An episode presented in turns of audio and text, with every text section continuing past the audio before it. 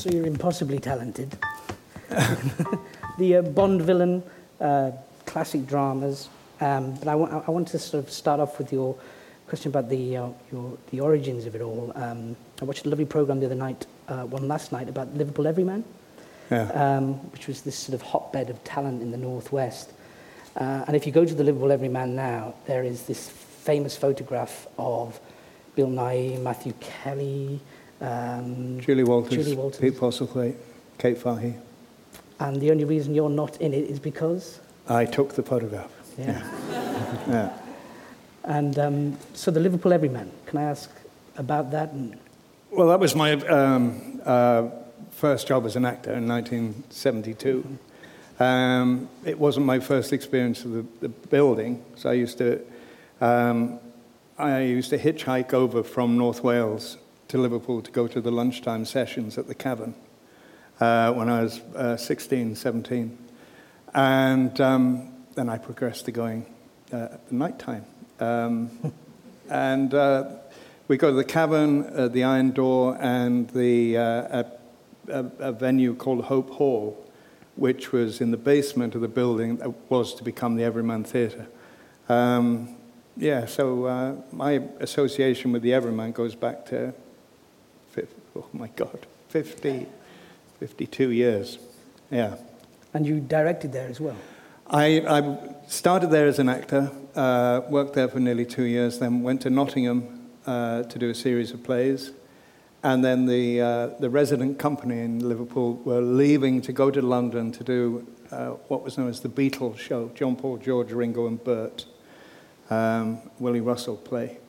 And the director, Alan Dosser, wanted a sabbatical, so they needed a caretaker director to go in there till Alan came back. So, um, with all you know, the bravado of someone who just left drama school two and a half years previously, I uh, applied for the job and I got it, and it meant I had to form a company and choose a season of plays, and that was my company. Um, uh, I gave uh, Julie Walters her first job, and I think Bill Nighy's second job, and uh, Matthew Kelly, Pete Postlethwaite. Um, it, wa it was quite a time, quite a company. This crucible of talent. And uh, Yeah. you say bravado leaving drama school, but, uh, and I mentioned this to you before, when, when I sort of think of you and your career, there's theatre and Broadway and musicals and every Shakespearean, major Shakespearean role, and then from film, independent film, to huge epics, um, and also Glengarry Glen Ross is a, you know, can there be a more American film with an American cast? Where David Mamet, uh, you know, writes uh, Glengarry Glen Ross, and it stars Jack Lemmon, Al Pacino, Ed Harris, Alan Arkin, Kevin Spacey, and Jonathan Pryce, and it fits you like a glove. And just from watching your work there, I, it's you say bravado, but it's this sort of it's talent, it's truth, but it's also a confidence in ability as well. Um, does that come from the theatre? Does it come from dance? It definitely or does comes it come from, the theatre, It- but it also comes from uh, being, you know, the class clown when I was at school. Right. Um, always getting into trouble, um, and always getting into trouble with my sister.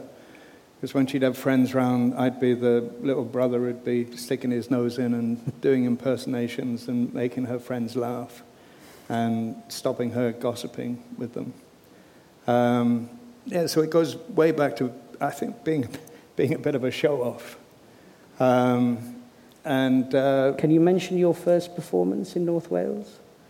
uh, you can, yeah, because I, I just um, was, because you, you're going to be working in Rhyl. Yeah. And Rhyl was a, I, I'm from Holywell, and uh, Rhyl was a big day out for me, uh, like 10 miles down the road. um, but my auntie May had come from the northeast with her family, uh, my mother's sister, and we all went out for a, a day out uh, on Rhyl Beach. And um, I got a bit bored and wandered away from my auntie and her, her children and um, was on the seafront at Rhyl. And I noticed there were lots of deck chairs uh, spread out. people sitting there, a little stage set up in the open air. And so I, I sat down to watch what I thought was a show, and the, the compere said, uh, started getting boys and girls up from the, uh, from the deck chairs. So I thought we'll go and play games. So I got up there. He got us to stand in a line, and um, he started at the far end of the line and with the first person and said, and what are you going to do for us today? And I said, well, I'm going to sing a song. And another one, I'm going to sing a poem. I thought, oh my God. And I was in a talent competition and I didn't know it. So by the time he got to me, and I, he said, What are you going to do? And I said, Well, I'll, I'll sing a song. So I sang um, Lonnie Donegan's My Old Man's a Dustman. And, uh, and I won. and I went, but that, it was just the heat. There was to be a final on the Saturday. Um, and uh, I ran back along the beach and told my Auntie May, and she said, Oh, John, oh, fantastic. And of course, we'll come back on the Saturday, and I had dreams of, you know, X Factor and all this big, uh, big prize money. And um, I sang the same song, and I won.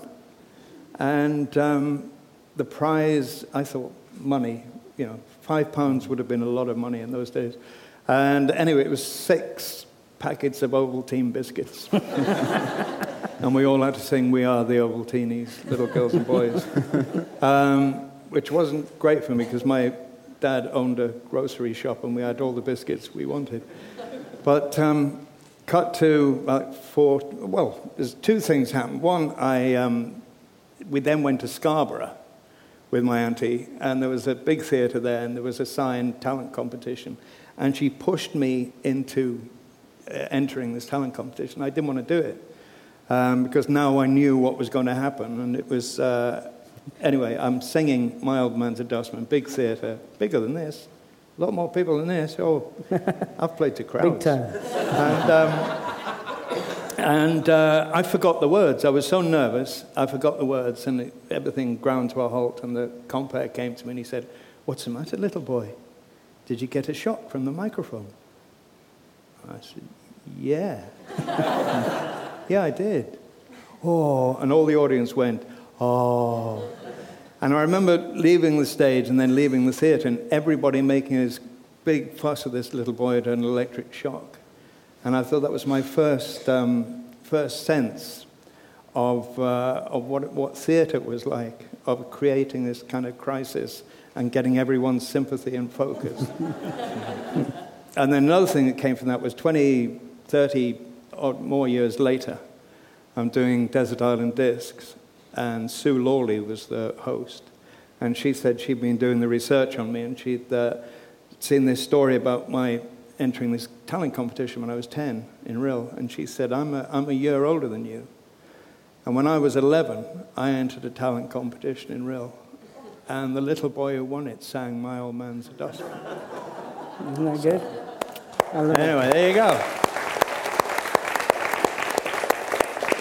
So, yeah, Rhyl. I love that story. Rhyl. See, Rhyl's got, Rhyl was the future growing up in North Wales. So it was big time. The, um, and f- film, I mean, I've got to ask first, I've got to jump to Brazil. Yeah. One of my favourite films, incredible performance. Um, watching that clip there, you know, it's got to have influenced Aardman and Wallace and Gromit and all those contraptions happening in the, the house, you know, because this is 1985, and I know you've got Terry Gilliam, so you've got the Python influence sort of there. Yeah. But what, what drew you to that? Was it the script? Was it Terry Gilliam? Was because it was well, way I, ahead of its time. It's an amazing. See, I'd like to, you see you use the expression "what drew me to it," um, but to be honest with you, um, uh, I, I do what I'm asked to do. if I get offered something, then I make the choice. Um, a lot of times, as an actor, as you know, you don't have the luxury of saying um, that's I want to do this or that. It's you, you, you, we kind of wait until you're asked a lot of the time, unless you want to produce or direct or create your own projects. Um, but the, that, that uh, Brazil came not quite by default, but uh, um, Terry had offered me another film. He'd offered me Time Bandits to play the evil genius. And I, I wasn't attracted to the role, as it were, and I, I didn't know much about Terry then. Right. Um, and I just uh, finished playing Hamlet uh, for, I, I don't know how many weeks it was at the Royal Court, and I was absolutely broke, with no money. and I was offered another film at the same time, one that uh, you all have heard of, a film called Loophole. and um, Loophole paid twice as much money as Time Bandits was going to pay. So I'm afraid, um, being a pragmatist, I, uh, I chose Loophole. And um, that uh, absolutely disappeared. Except it was, it was starring, all I knew about it was it starred Albert Finney and Martin Sheen, at the time, two huge stars. The script was lousy. I met the director, uh, didn't think much of him. Read the script again, still lousy, but Albert Finney and Martin Sheen were doing it. So I thought there must be something in it I yeah. can't see. Yeah, clearly. So I did it, and uh, everyone was kind of dissatisfied as we were making it. And I went into Martin Sheen's trailer, and he was sitting there with his head in his hands, and I said, Martin, why are you doing this film? And he said, Well, when I was a young man, I was an usher on Broadway, and Albert was playing uh, Martin Luther. And he was a hero of mine, so when this opportunity came to work with him, I took it. And then we went all down the cast. Why are you doing it? Well, I heard you were doing it. You were doing it. and it all traced back up to Albert, who was sitting there on a pot of money. the reason he'd done it. anyway, you, you, do things for you know, all sorts of reasons good scripts, good directors, uh, the kind of role that you haven't played before, which that will usually interest me. Mm. I'm not attracted to roles that uh, people um, often have, have, written with me in mind because they're, uh, you know, it, that's their image of, of me from another role. Mm-hmm. And what I like to do is, um, if the audience care, to surprise the audience and surprise me by doing something uh, completely the opposite. Yeah, the best writing leaves space for the actor, doesn't it? Yeah, yeah, yeah. yeah. So, sort of throughout this time, you've worked with a lot of great people within the film industry. What's it like? What's it like? Yeah, also like brushing shoulders with Robert De Niro. Well, you should ask him that. you know, I've, uh, uh, well, De Niro's um, a tricky one, really. Because he is a tricky man. I wouldn't know, but. Yeah. Um, uh, Brazil, he was uncomfortable because, uh, opposite of what I was just saying, that he, he couldn't see himself as the hero. Mm. And that's what um, Tuttle is in that film. And he's a, um, um, a sort of uh, eco warrior. Um, so it, it, was difficult for him. And uh, I think he had a bit of a hard time making Brazil. Uh, it's not just me saying, Terry's recorded mm. it hmm. in his book, so I can say that. I'm not, uh, not ruining uh, De Niro's career for him. Yeah, yeah. Um, you can take it. Yeah, I th- think so. yeah, but it's, um, it's, there's a, a lot of the time it's a great leveler, uh, hmm. being what we do as actors. Um, and unless someone is a complete ASS. I've been told not to swear tonight. It's really, really difficult for, for someone who comes from Hollywood not to swear. Um, yeah, they're, they're, on the whole, actors are great to work with, and whatever status they are. Um, there are a, a, few, I can't remember, well, there are a few tricky ones. Um, I've brushed shoulders with uh, complete psychos and um, some people who are the most wonderful people you'd want to meet. And um, I like being with actors. I like actors. I like, especially in the theatre. Yeah. It's what draws me to the theatre, being in a, a, company of actors working together for a, a common aim. Um, it's a bit uh, fractured, I suppose, when you're making films. You, will have that common aim, but it's, uh, you're not achieving it at the same time, as it were. You have to put a lot of trust in the director and the editor. Yeah, I mean, that's one thing that a lot of my friends who've gone into acting have said. But like, if you could give them advice, you know, to their face, what would you say? Um, they're actors now. Yeah, you know, they're, they're um, you know, starting off in the theatre, but some of them have had roles in quite new, promising films. You know, one of my friends is going to be in The Danish Girl, which is Yeah. coming out next Yeah. year. Yeah. You know, what advice Well, would you it's, give? it's um,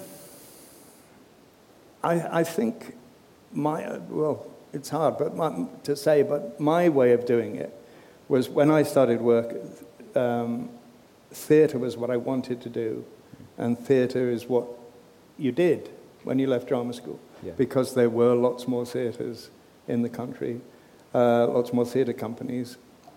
Um, it was still a very vital uh, art form, uh, especially politically. It was very good. Um, so when I started, theatre was what you did. Television you did to pay for the theatre, and films were what other people did. I had no aspiration to being a film actor. Uh, none what it was. It was beyond me. Um, and I'd had little skirmishes with the.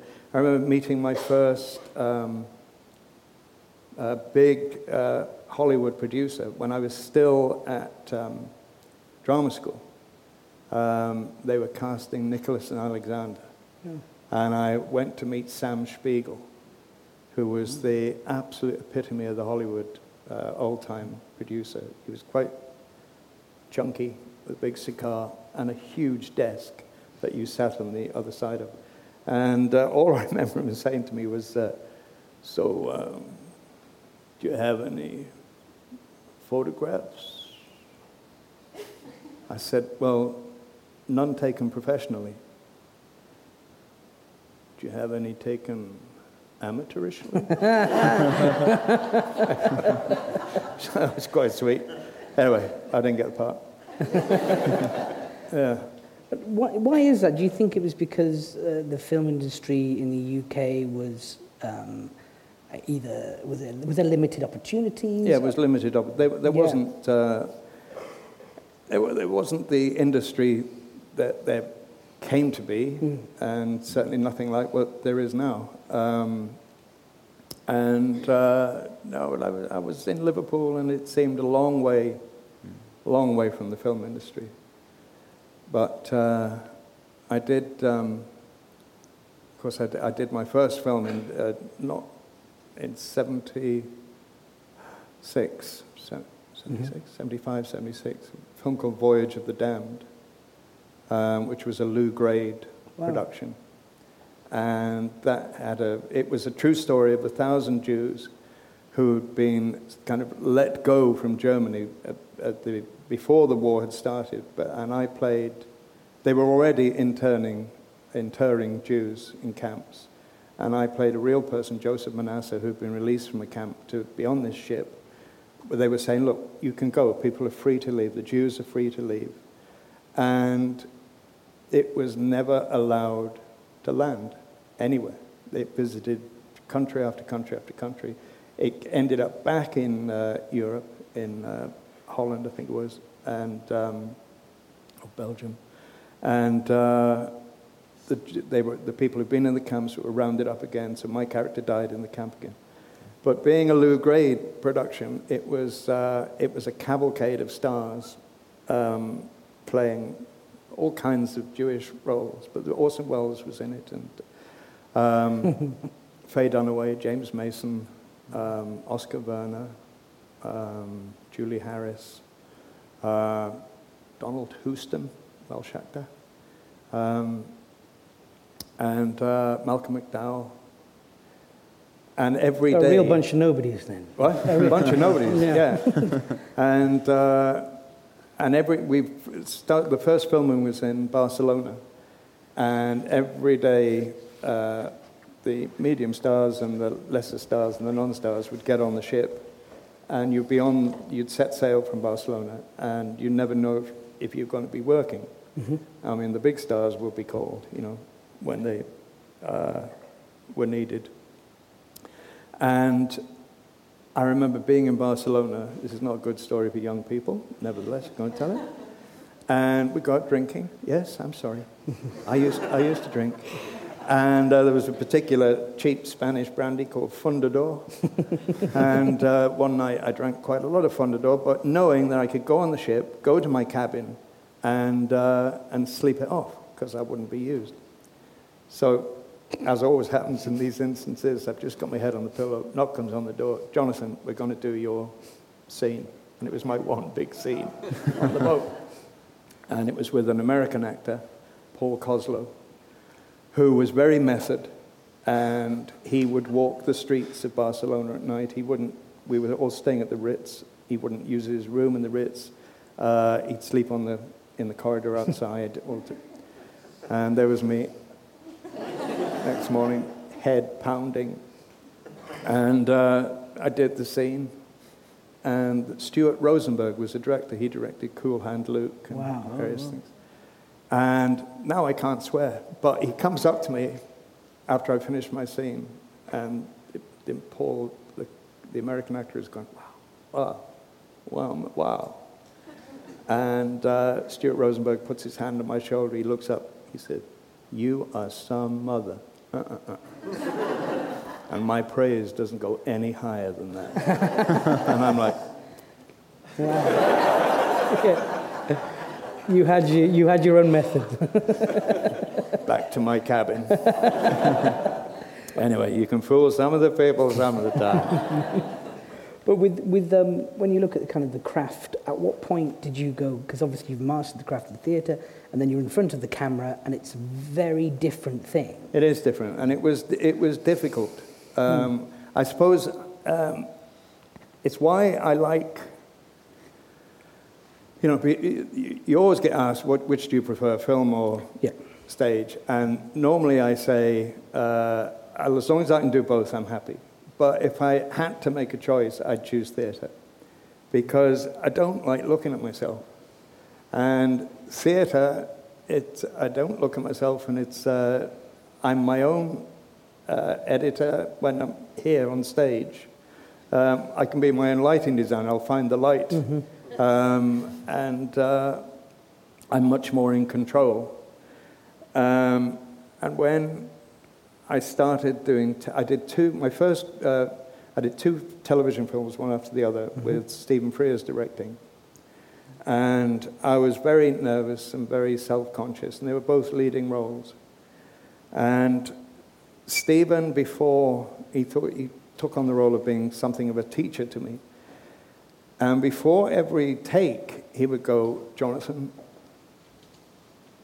and he would say, make your face a, a plain mask so that uh, the audience can tell the story off your face. They can, you know, imagine whatever it is you're thinking. And um, I would obediently do this. And then I'd see rushes or I'd see the finished product, product and I'd feel really dissatisfied with it was, what I was doing because I thought I'm doing nothing. And I was making the mistake of, yes, I can make myself plain, but I wasn't putting any energy into what I was doing, uh, thinking less is more. And it wasn't until I did Brazil with Terry that uh, I began to enjoy filmmaking because uh, with Terry, more is more. And, but I could still do what I assumed is truthful film acting, but give it the energy that I would uh, have on stage. And also, he filmed, um, I think I, I told you, I've got one, um, one close up on, on, in Brazil on a 50 mil lens. The rest of the time, everything is wide angle.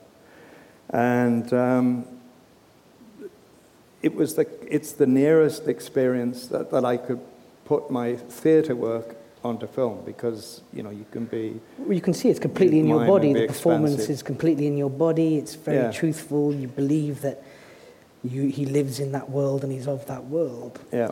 yeah. Um, and that's true craft. But no, I, I, the other thing is that you try to, um, if you don't know better, you, uh, you try to accommodate the camera. You think you're acting for a camera, right.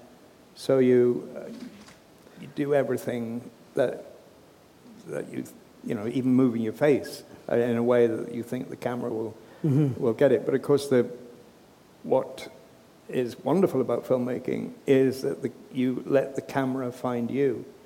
Um, you know, you do, you play your scene truthfully with the, your, your other person or, or a piece of sticky tape on a, on a camera. But um, that, that camera should find you, and you don't accommodate the camera. Um, of course, you were in, in the old days, you were also accommodating the sound man because uh, recording equipment wasn't as sensitive as it is now. So, I mean, that's why you get all uh, mumblecore acting, is Yeah. because people can get away with talking. You'll be, you'll be, It's yeah. It's, yeah. you'll be talking normally to another actor, especially. anyway, Matt, thank you. We deaf people, we know. Um, you'll be talking normally, usually to an American actor, and uh, normal conversation level, and action, and you will go. yeah. And you can't hear. I've had to go to the director and say, "Can you ask him this? Because I can't hear my cue." and I did a film with. Uh, this isn't going to hurt his career either. Um, uh, what's his name? Bruce. Um, Bruce, shaven head. Willis. Who? Willis? Yeah. and, uh, I did a scene with him in G.I. Joe 2, and for months I'd been getting rewrites, different colored pages, uh, sent to London to go in my script. I thought, it's really boring. And I was looking at it and I thought, I'm not in these scenes. I don't, I'm, not, I'm not going to put them in anymore. They contractually, Bruce, on this film, maybe, maybe I shouldn't say this, We edit afterwards. But is, contractually, he can uh, write his own dialogue, especially for that film. So that's what he was doing. He's writing his own dialogue and stuff. And then uh, we came to shoot this scene that he'd written, and he didn't say anything like what he'd written. In fact, he didn't say anything. He would just, uh, I, as the president, had injured my arm, and he had to say, Well, Mr. President, uh, take care of your arm, you know, and all that stuff. And he would go, uh, well, All right. well, well, well, all right. Mm. So I responded, I went, oh. I tell you, the look on Bruce Willis's face was like, wait a minute, I do that, you can't do that. They call it devoicing, don't they? They, Yeah. they? they think that also there's another little trick that just makes people listen to you a little bit harder. So Yeah. you look even more enigmatic on screen because everyone in the room's going, What did they say? I can't, I can't hear you at all. But I think it's the, the difficulty with, uh, for young actors who are starting in film now is their role models are these people. And theatre is not their role model. And that theatre, you really have to communicate, not just to the audience, but to the other actor. And what happens with young actors, again, especially American and a lot of British ones who've never done theatre, it's not about talking to the other actor. And eventually it'll, it'll come out all right. But the most exciting films are when two, you know, or moments are when two people do talk and communicate. I remember telling an actor once who was, uh, it was regeneration, who was having trouble with a, uh, a scene and he couldn't. And I said, look, just talk to me. What? Just talk to me. Look, you know, I'm here. And he went, oh, wow. Okay. And he did, and it was, it was wonderful, you know. But uh, again, a lot of the time, you're thinking, instead of the truth of the situation, you're thinking about the effect you might be having. yes, which You know, yeah. you're trying to create, and that's not good. No, not at all. It's, it's, it's against an art form, isn't it? If you were trying to impose something. You say regeneration, and I did something sneaky because regeneration behind enemy lines is what it's called in America.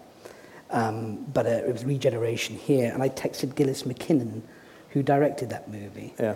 Uh, and This he- is like, this is your life. I know, it's good, isn't it? I should have had a red phone. Oh, yeah, and, And he's here now. yeah. And he's, Madonna.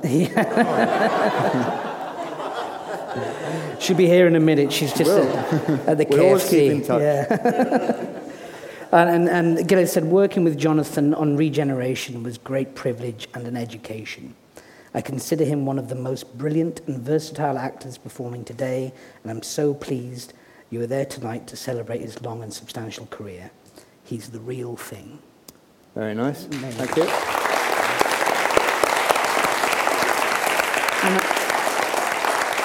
And we've got lots of questions, and I just think we'd like to just open out to the room. Uh, who is first on our? We've got our roving reporters over there. Are we ready? You were enjoying yourselves, weren't you? You were enjoying yourselves, and uh, here we go. Let's have this gentleman here.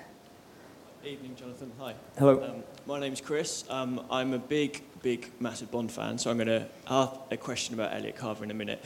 I just wanted to say uh, one of the films we didn't see, Ronin, absolutely love that film, and you were brilliant in it, so I just want to say that. So, uh, So my- did my uh, taxi driver take me to the station today. Yeah, Drove looking in the mirror.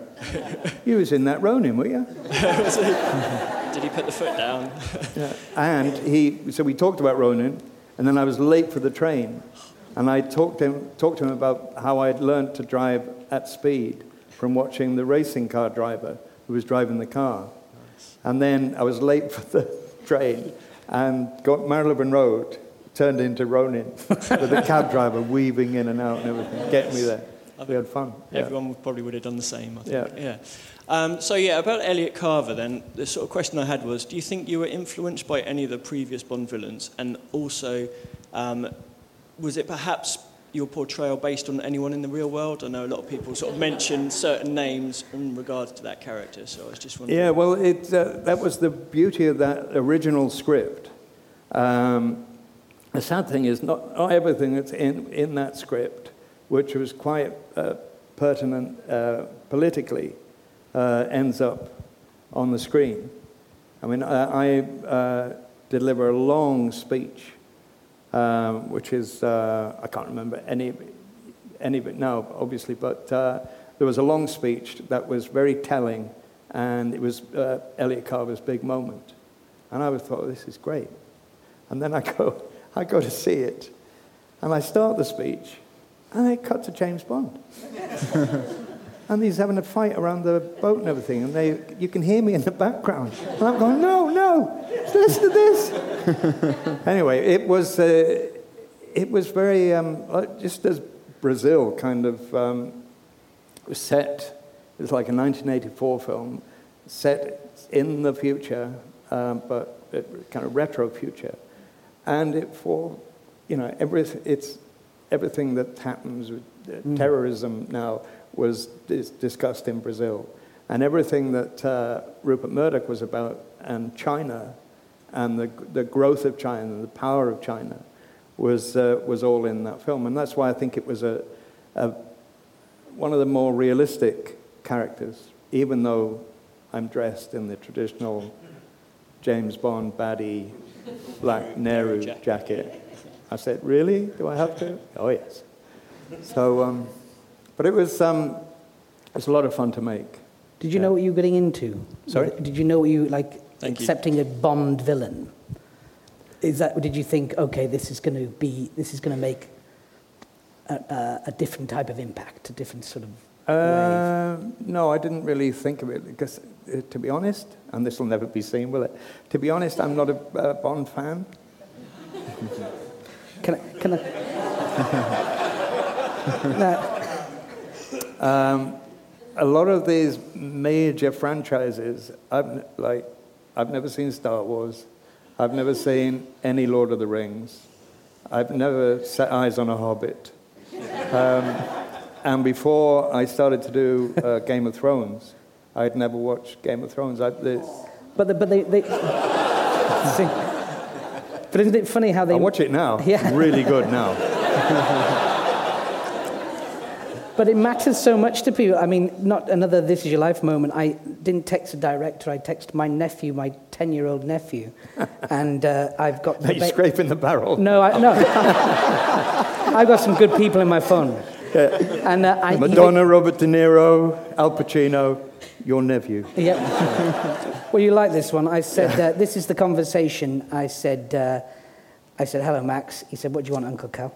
Um, there you go. I said, uh, do you know Jonathan Pryce? And he said, Yeah, yeah. He's a Bond baddie in my favourite Bond film. He plays Elliot Carver, probably my favourite Bond villain. Favourite part, and then he just goes. My favourite part of the film was at the end of the stealth boat. Love the bit when Elliot Carver skits at way in and he does a kick. Think that's mad. And then he would start a war between Britain and China for the broadcasting rights. Crazy. Can you ask him his henchman is called Mr. Stamper? Why? and is it true that the film was going to be called Tomorrow Never Lies, but there was a misprint to Dies and they stuck with it? Max, Ooh. aged 10. Wow. Not bad. Favourite yeah. Bond villain ever? Yeah, good story. Tomorrow Never Lies, yeah. Well, never mind about Stamper uh, being called Stamper. The role of the other, the um, techno wizard Gupta, uh, was written for a young Asian guy called Gupta, who would be up on, uh, you know, computers and everything. And um, the director wanted to cast Ricky Jay, who's a Jewish New Yorker yeah. uh, magician. And, uh, but they never changed the name.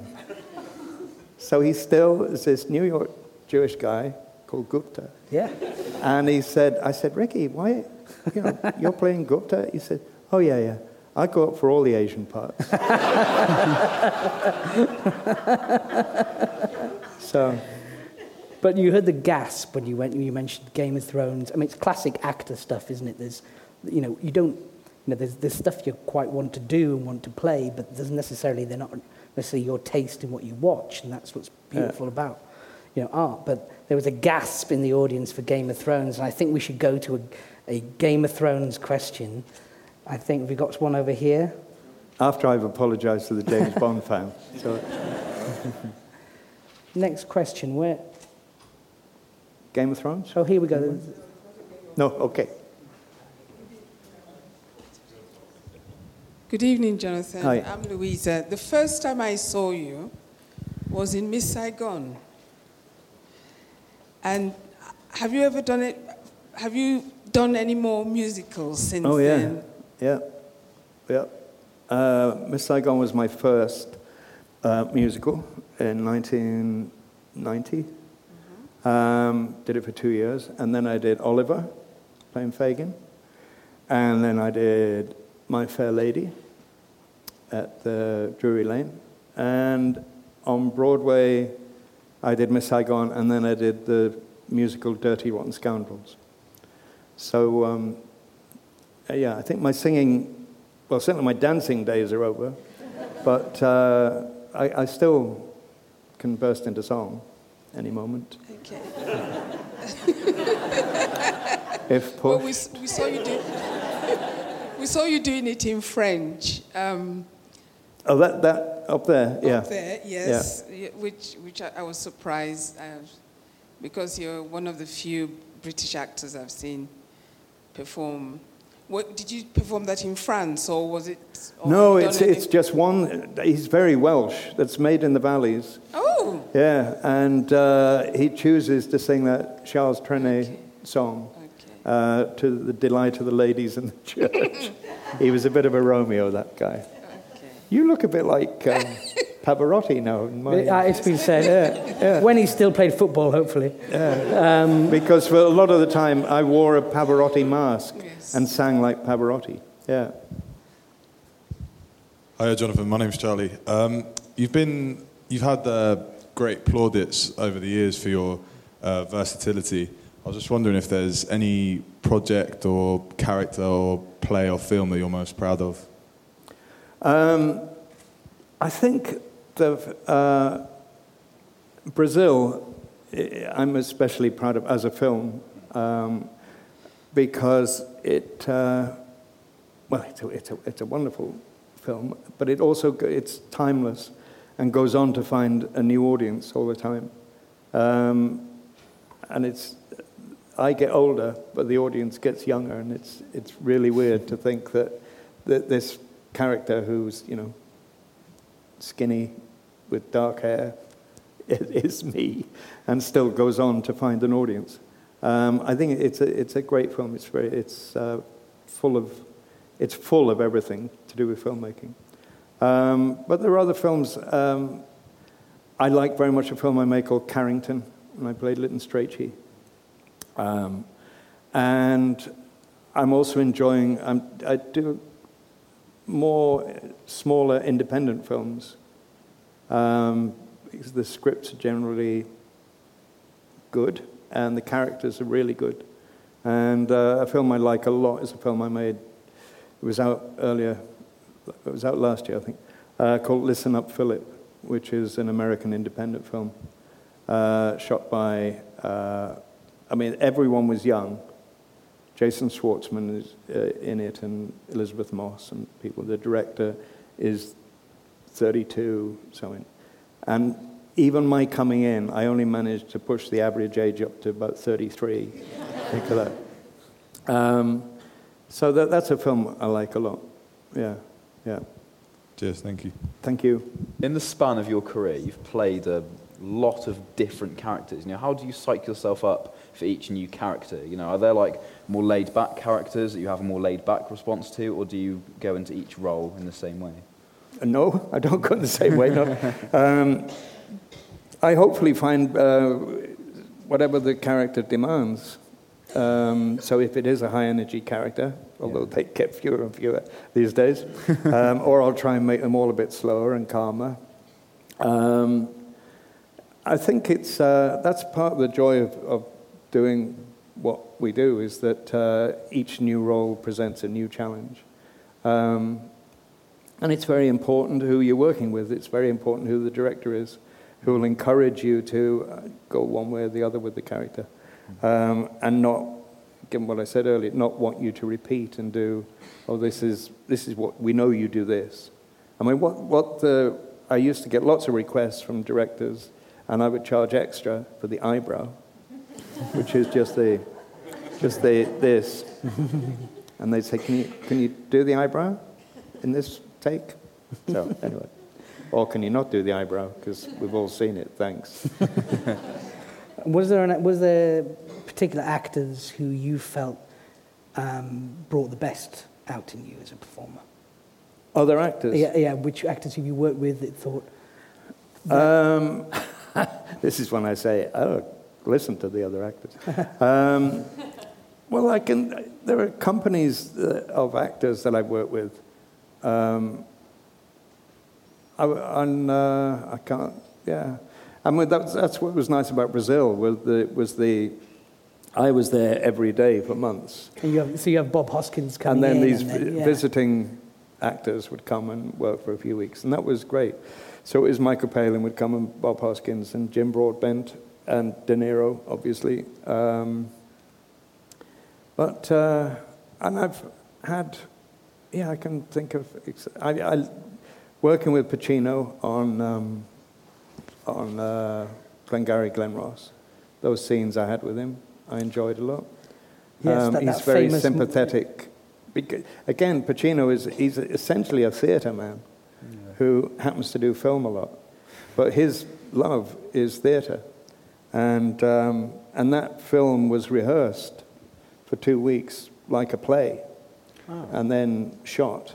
Well, that scene where he pitches to you in the bar, and, you, it's, and he has that very famous monologue about, you know, you're cheating on your wife and you're a victim of your own morality. Yeah, and, yeah. and at the end of it, he slides that document over. Yeah. It's, you just think it's, it's a, it's, if you haven't seen it yet, Glengarry Glen Ross, it's a masterclass in Yeah, it's in a wonderful acting, film, and it's brilliant. And I've done that on stage. I've done it on stage since, but playing the Jack Lemmon oh, role. Oh, did you? Shelley Levene. Shelley. Levene. How was it? It's wonderful with uh, great actors. Yeah, yeah. That was a, a good company of men. So, w- so when you get that call for Glengarry Glen Ross, like I said earlier, this very American role. Well, I was in New York and I was doing Miss Saigon up the road, and I was offered another role in that, a larger role, and I said I can't do it because Right. I'm singing and dancing at night. So the that role of Lingk was the one that fitted. It's funny, isn't it? You know, Yeah. uh, if I could still go and do the stage work at night. Um, but it, no, it was.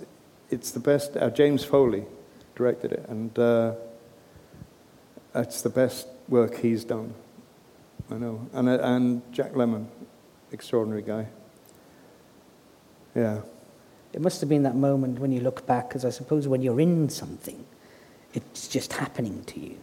Yeah. But when you, when you, when in hindsight, you look back and go, so I'm on Broadway, and in the day, I'm with Pacino and Jack Lemmon. Yeah. And at night, I'm performing to 2,000 people Yeah. on, on Broadway. Yeah.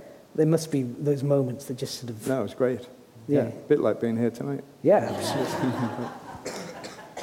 Well, I'd met uh, briefly. I'd met Pacino when I was there doing uh, my first play in New York, was, which was Comedians, oh, great. Amazing. and uh, went to watch uh, Lee Strasberg teach and do all that stuff at the studio. And as a visiting actor to New York, uh, I was honored by being invited to join Lee Strasberg at his Friday lunch at Joe Allen's at the round table. And that's when I met Pacino's. He was at the table, and I was sitting next to Lee Strasberg's wife, Anna. And Strasberg was, I wasn't a fan of him after seeing him teach and see, seeing his methods. I thought he was a pompous.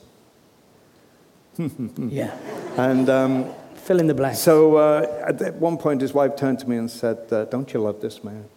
Don't you love this man? He's a genius. I'm going like, "Mm, he's all right. And uh, she said, You know that moment in Dog Day Afternoon? The Attica Attica moment? This is when P- Pacino, Yeah. wait, you're yawning. and um, how old are you? 14 and yawning. That's terrible. He was, it was an, So the, he's, he's taunting the crowds outside the bank. Uh, Attica, Attica, Attica. And um, she said that, that, that, was one of, uh, that was one of Lee's exercises. That's the, that's the caged animal exercise. and I said, oh, great. I said, um, why couldn't he imagine he was outside a bank with 200 people shouting, Attica, Attica at him? She never spoke to me again. And that's, I then talked to Pacino about the method and what he, you know, what he got from it. But he did say that he took what he needed, and when it was useful, he'd use it. The rest of the time, he's a very instinctive mm-hmm. actor. He's a great guy. I, I like him a lot. He's good. Wow, what a privilege. What an absolute privilege. I mean, there's a, there's a strange gap between, like you Come on, say, yawn when he's talking. no, you won't, will you? I think he was uh, breathing in awe. it's, the, uh, it's the Game of Thrones. Uh, Nobody sleeps when I'm on stage. But that, you know, you say people say, "What do you prefer?" And you know, theatre, film, and TV, which is a question actors get asked all the time. Um, and but in, Amer- in, in, in New York, it seems this sort of connected tissue. Like you say, there are people in the theatre working on films, still going to class. And what I love, you know, what is happening right now, which is there's this industry, there's this film industry that, and TV that's happening in Wales, where young people are engaging and, um, and the, the, the profession is, is, is giving back and engaging. It's becoming a full circle. So there's, there's real sort of potential hope. You know, people are looking at careers now that you never thought could happen sort of in Wales. You know, you, you know, you could become a, a, an editor, you could become a producer, you become, you know, it's not just, I've got to go somewhere. What's your, what's your sort of take on it, uh, on, on, on Wales's position within the, within the film and television industry and, and how you perceive it from your end? Um, well, it, uh, it's uh, the south, especially uh, Cardiff area, has become a great uh, production Yeah. venue. So there's a lot of product, as it were, coming out of Wales, um, and it's uh, it's being seen as uh, as a, a very valid art form, uh, and understand, you know, in education, it's becoming more. It's becoming. It will become part of the syllabus. It should Uh, become part of the syllabus. sorry? It definitely should become part Well, I think it is becoming part of the syllabus, isn't Great. it? A yes, Yeah. yes. Amazing. And unlike in uh, England, where they, uh, you know, they want to remove the arts from the syllabus, uh, its lack of importance, and it is important that it's, you know, it's, it's great that it's, it's an after-hours thing with film clubs, Mm-hmm. um, but it, it uh, because when I was at school, it was theatre that you know um, that you did after hours, um, out of hours. Um, because it was cinema wasn't certainly wasn't available. I mean, we had uh, it was available. There was the Prince of Wales Cinema in Holywell that became the Rialto, where I used to go to the Saturday matinees regularly, um, sit in the back row, and watch Flash Gordon and uh, the Durango Kid, and uh, it was when it was a time when cigarettes were harmless. They were good for you. and they were actually good Yeah. for you. And you could buy, you could buy four at a time. They were called a pack of dominoes. so um, yeah, and you, there was no, you couldn't get ill from them then No. at all. No. so you'd sit in the back row with your health sticks. yeah. And of course, a lot of things happened in the. I remember, you know, lots of um, highlights that, that marked the passage of being a teenager and a young person. All took, it, all, it all took place in the back row of the cinema. Um, anyway, I remember my first date with a girl when I didn't have my own long trousers. Uh, I was 37 at the time. and, um, and I borrowed my sister's, well, I certainly didn't have any jeans. And uh, I borrowed my sister's jeans, which had a zip up the side, Yeah. which girls' jeans did then. and uh, and I had a duffel coat, and I had to sit in the cinema. You were a catch. Well, but I couldn't take my duffel coat off. Otherwise, she'd have seen the zip up the side. Anyway, there you go. You are from North Wales, and we don't take our duffel coats off. you know, not until you're 21 anyway. At least I didn't have my hood up, which is what they do now. Anyway, sorry. No, it's beautiful, beautiful. Question. Uh, hello, Jonathan. Hello. Uh, my name's Joshua. I'm a huge fan. Thank you. Um, so, what has been your biggest challenge on a film set? Big challenge. Yeah. Um, all, you know, I look on all of it as a challenge. I'm never um, complacent when I begin work on something.